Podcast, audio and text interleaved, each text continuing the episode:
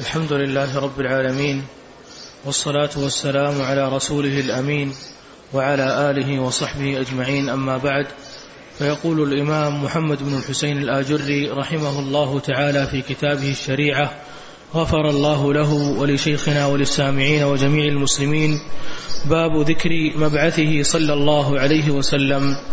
قال محمد بن الحسين رحمه الله اعلموا رحمنا الله وإياكم أن نبينا محمدا صلى الله عليه وسلم لم يزل نبيا من قبل خلق آدم عليه السلام يتقلب في أصلاب الأنبياء وأبناء الأنبياء بالنكاح الصحيح حتى أخرجه الله عز وجل من بطن أمه يحفظه مولاه الكريم ويكلأه ويحوطه إلى أن بلغ. وبغض الله عز وجل إليه أوثان قريش وما كانوا عليه من الكفر ولم ولم يعلمه مولاه الشعر ولا شيئا من أخلاق الجاهلية بل ألهمه مولاه عبادته وحده لا شريك له ليس للشيطان عليه سبيل يتعبد لمولاه الكريم خالصا حتى نزل عليه الوحي وأمر بالرسالة وبعث إلى الخلق كافة إلى الإنس والجن بعث على رأس أربعين سنة من مولده أقام بمكة عشرا يدعوهم إلى الله عز وجل. أقام بمكة عشرا يدعوهم إلى الله عز وجل يؤذونه فيصبر ويجهلون عليه فيحلم. ثم أذن الله عز وجل له في الهجرة إلى المدينة فهاجر إليها فأقام بها عشرا وتوفي بعد الستين صلى الله عليه وسلم. بسم الله الرحمن الرحيم. الحمد لله رب العالمين وأشهد أن لا إله إلا الله وحده لا شريك له وأشهد أن محمدا عبده ورسوله صلى الله وسلم عليه وعلى آله وأصحابه أجمعين. اللهم يا ربنا علمنا ما ينفعنا وانفعنا بما علمتنا وزدنا علما وأصلح لنا شأننا كله ولا تكلنا إلى أنفسنا طرفة عين. اللهم فقهنا في الدين ووفقنا لاتباع هدي نبيك الكريم صلى الله عليه وسلم. أما بعد يقول المصنف الإمام الآجري رحمه الله تعالى في كتابه الشريعة باب ذكر مبعثه صلى الله عليه وسلم. وهذه الترجمة ذكرها رحمه الله تعالى في ذكر المبعث مبعث النبي عليه الصلاة والسلام الذي هو من أعظم النعم. وأجل المنن وأكبر العطايا.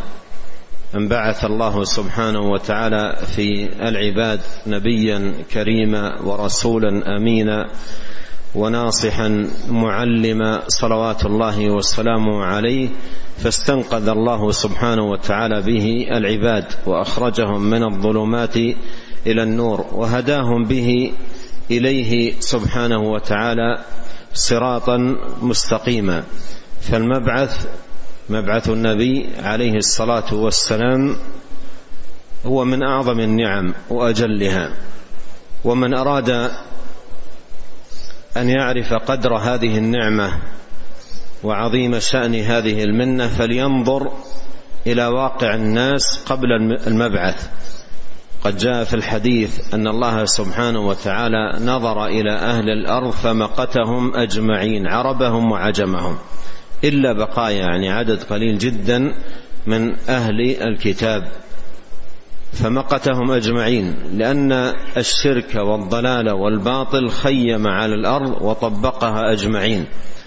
فلا ترى في موضع من الأرض إلا ظلمة الجهل والوثنية والشرك والبغي والظلم والعدوان والأخلاق الفاسدة.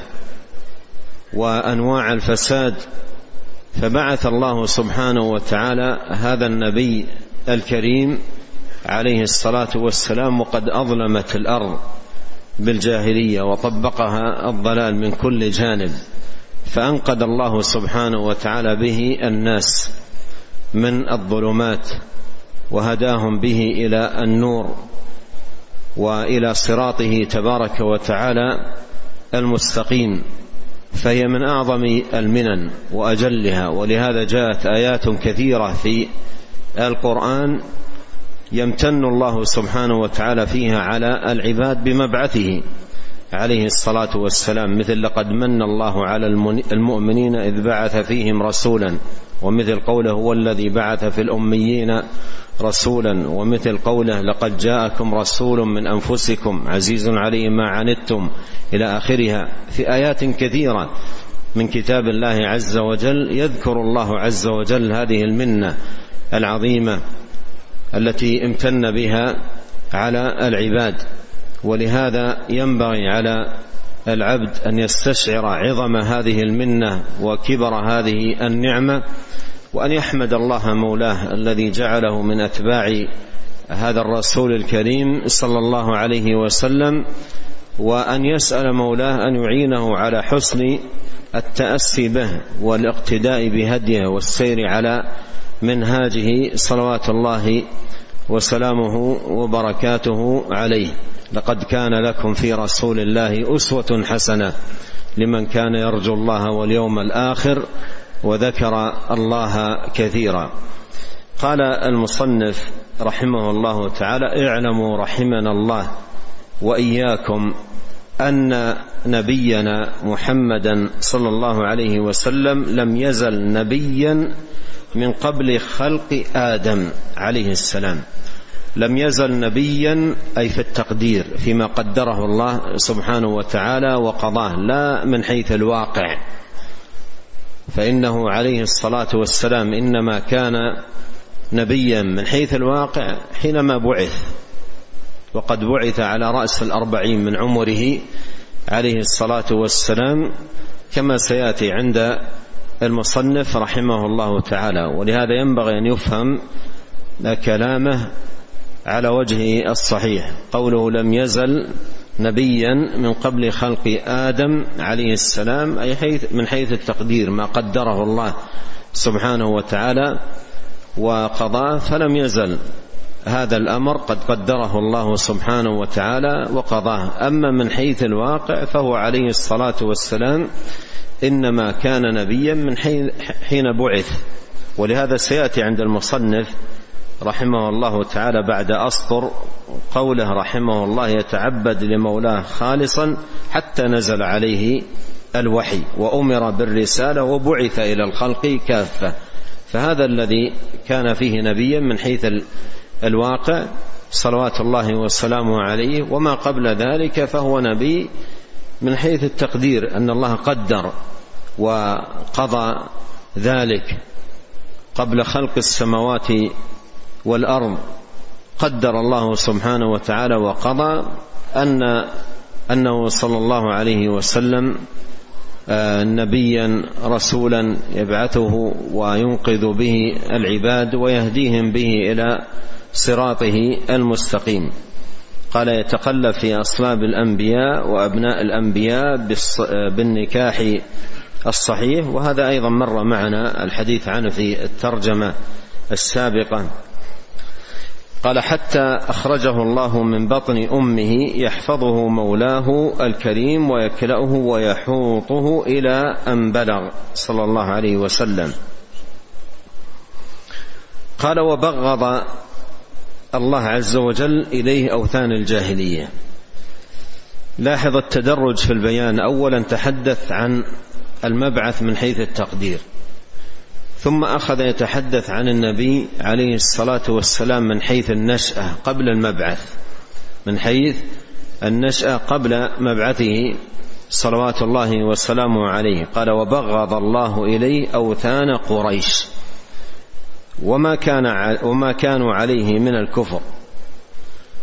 فنشأ عليه الصلاة والسلام مبغضا للكفر كارها له مجانبا له مبتعدا عن تعلقات الجاهلية الباطلة وشركياتهم بعيدا عن ذلك صلوات الله وسلامه عليه. حماه الله وحماه ربه ومولاه وأنقذه من ذلك.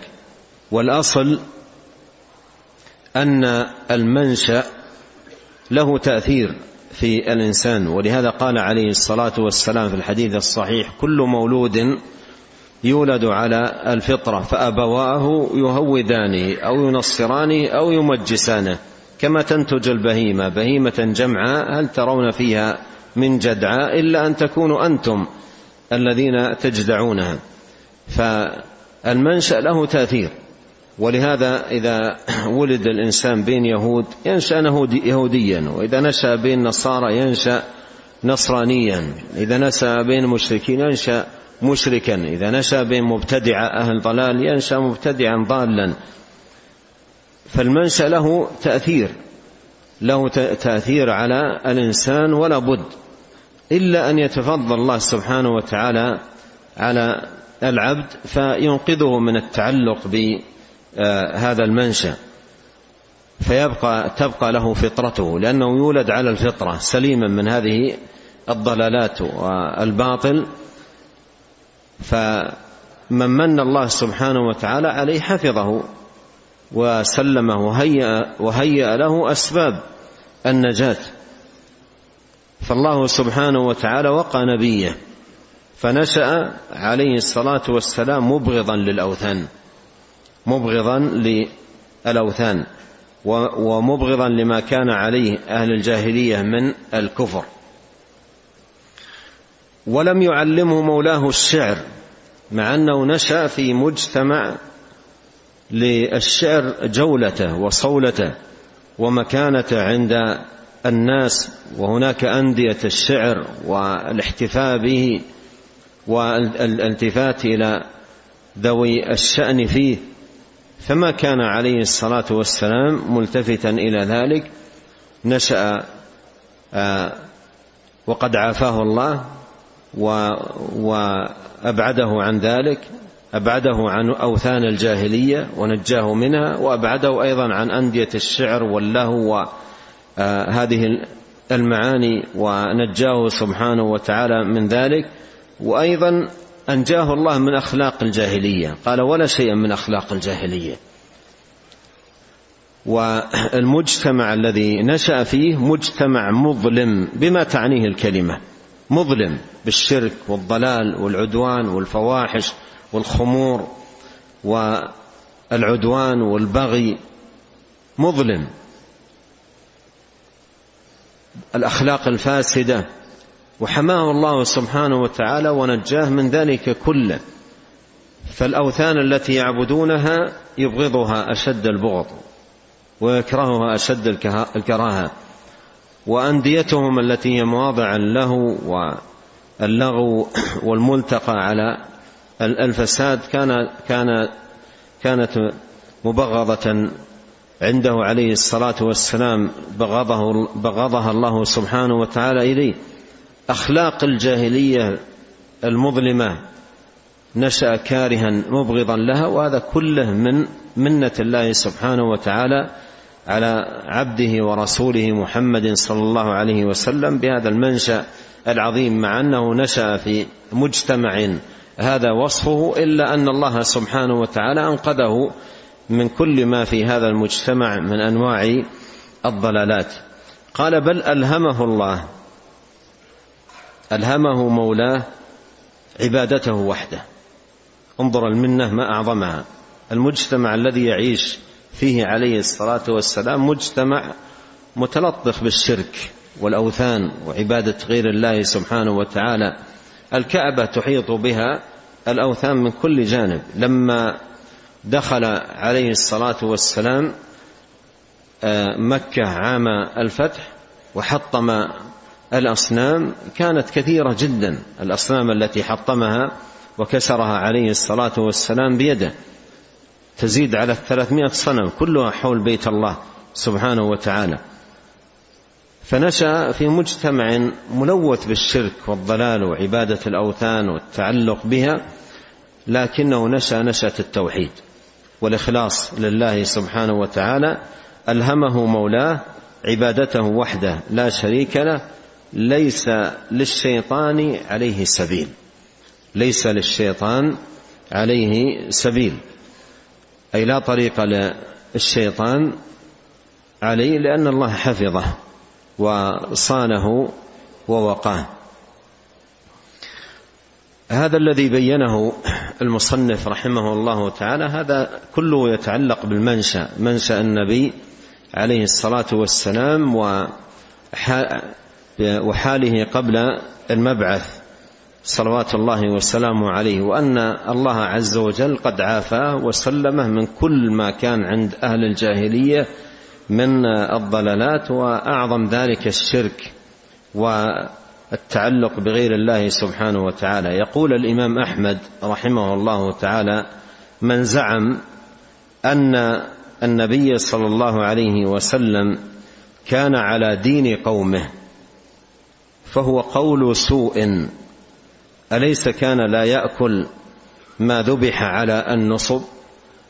فالحاصل أن نبينا عليه الصلاة والسلام قد بغض الله إليه أعمال الجاهلية شركياتها وضلالها وغيها وسفهها وجاهليتها وأخلاقها الفاسدة ونشا عليه الصلاة والسلام على التوحيد والأخلاق الفاضلة على الصدق الأمانة الوفاء النصح محبة الخير البعد عن الظلم إلى غير ذلك من المعاني الشريفة والأخلاق الفاضلة التي اكرمه الله سبحانه وتعالى بالنشأة عليها. قال يتعبد لمولاه الكريم خالصا.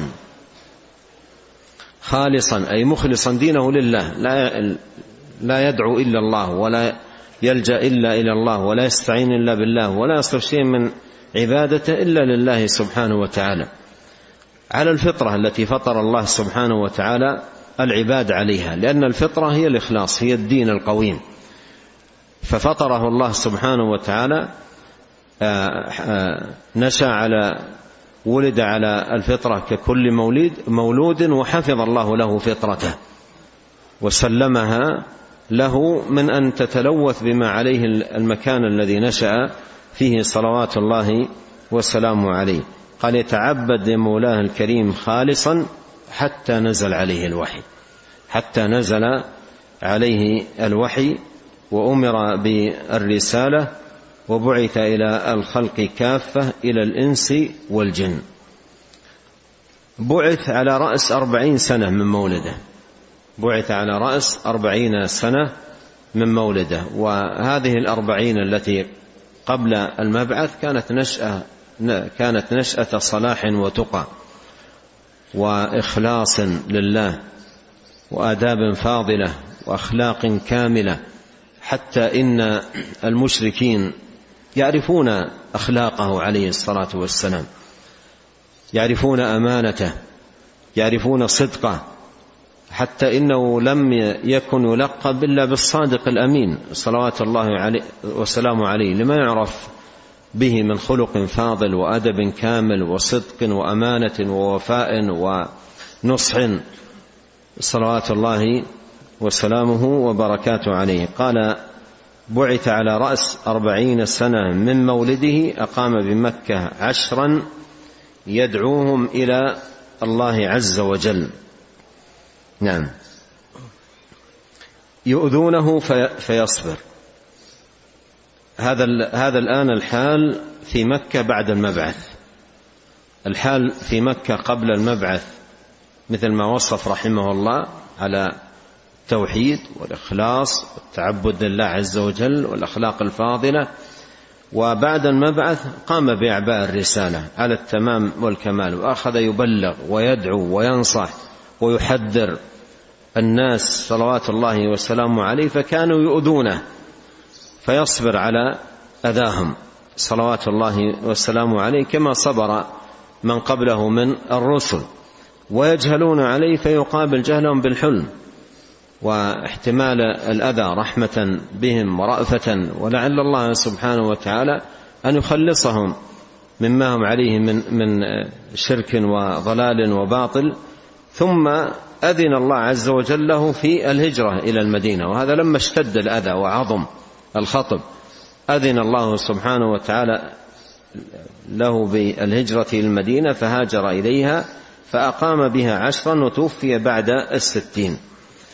بعث على رأس الأربعين من عمره عليه الصلاة والسلام وأقام بمكة عشرا هذا بحذف الكسر وإلا فهي ثلاث عشرة سنة وأقام في المدينة عشرا فمجموع ذلك ثلاث وستين سنة وهي عمره صلوات الله وسلامه وبركاته عليه. نعم. قال رحمه الله حدثنا أبو عبد الله أحمد بن الحسين بن عبد الجبار أحمد أحمد بن الحسن بن عبد الجبار الصوفي. قال حدثنا محمد بن يوسف الغضيضي. قال حدثنا عبد الله بن وهب عن قرة بن عبد الرحمن أن ربيعة بن أبي عبد الرحمن حدثه أنه قال سمعت أنس بن مالك رضي الله عنه أنه قال بعث نبي الله صلى الله عليه وسلم وهو ابن أربعين سنة فمكث بمكة عشرا وبالمدينة عشرا وتوفي وهو, وتوفي وهو ابن ستين سنة.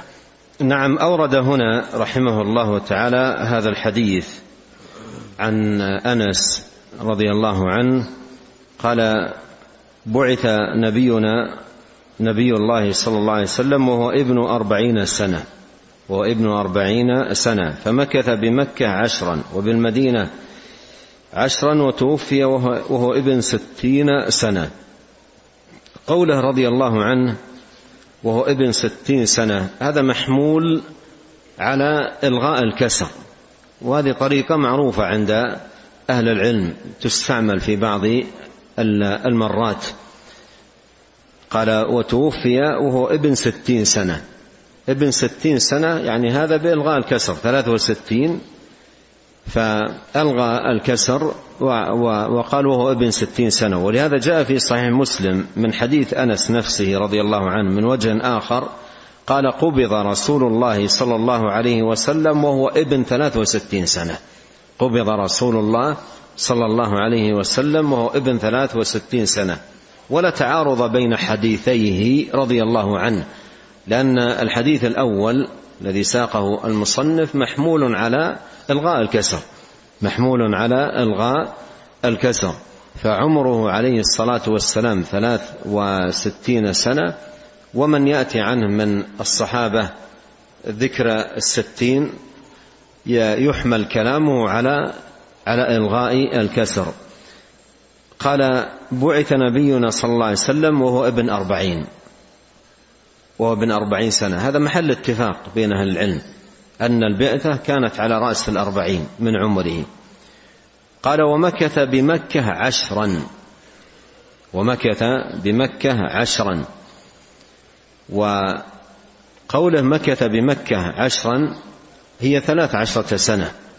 هي ثلاث عشرة سنة وبعض أهل العلم يعبر بالعشر إما باعتبار إلغاء الكسر أو بعدم اعتبار الدعوة السرية التي أمضى فيها عليه الصلاة والسلام ثلاث سنوات.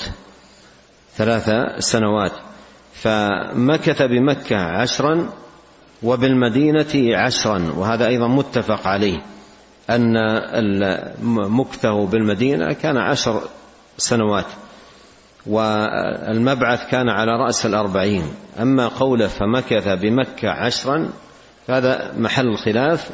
من من العلم من نص على الثلاث عشر وهو الصحيح ومنهم من عبر بالعشر ولعل هذا يحمل كما قدمت على إلغاء الكسر وإلا فالصواب أنها ثلاث عشرة سنة فإما أن يحمل على إلغاء الكسر أو على محمل آخر. قال فمكث بمكة عشرا وبالمدينة عشرا وتوفي وهو ابن ستين سنة. نعم. قال رحمه الله وحدثنا أبو بكر عبد الله بن محمد بن عبد الحميد الواسطي قال حدثنا محمد بن رزق الله الكلوذاني قال حدثنا عبد الله بن مسلمة القعنبي قال حدثنا سليمان بن بلال المدني عن ربيعة بن أبي عبد الرحمن أنه سمع أنس بن مالك رضي الله عنه يقول بعث النبي صلى الله عليه وسلم على رأس أربعين سنة فكان بمكة عشر سنين وبالمدينة عشر سنين وتوفي صلى الله عليه وسلم على رأس الستين وليس في رأسه ولحيته عشرون شعرة بيضاء. نعم وأورد هنا أيضا حديث أنس و وهو بمعنى الذي قبله أو بلفظه وفيه قوله وليس في رأسه ولحيته عشرون شعرة بيضاء أي أن الشعر الشيب الأبيض كان قليلا جدا. فحتى إن أنس رضي الله عنه ذكر من قلة هذا الشعر أنه عشرون شعرة بيضاء إشارة إلى قلته. نعم.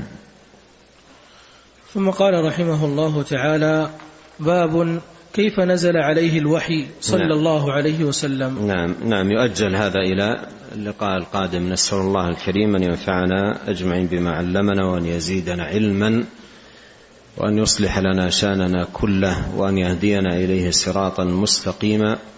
اللهم اغفر لنا ولوالدينا ولمشايخنا ولولاة أمرنا والمسلمين والمسلمات والمؤمنين والمؤمنات.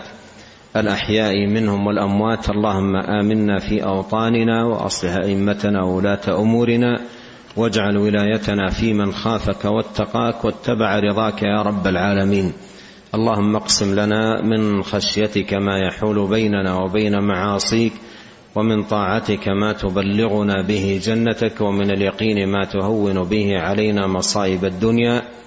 اللهم متعنا بأسماعنا وأبصارنا وقوتنا ما أحييتنا واجعله الوارث منا واجعل ثأرنا على من ظلمنا وانصرنا على من عادانا ولا تجعل مصيبتنا في ديننا ولا تجعل الدنيا أكبر همنا ولا مبلغ علمنا ولا تسلط علينا من لا يرحمنا. سبحانك اللهم وبحمدك أشهد أن لا إله إلا أنت أستغفرك وأتوب إليك. اللهم صل وسلم على عبدك ورسولك. نبينا محمد وآله وصحبه.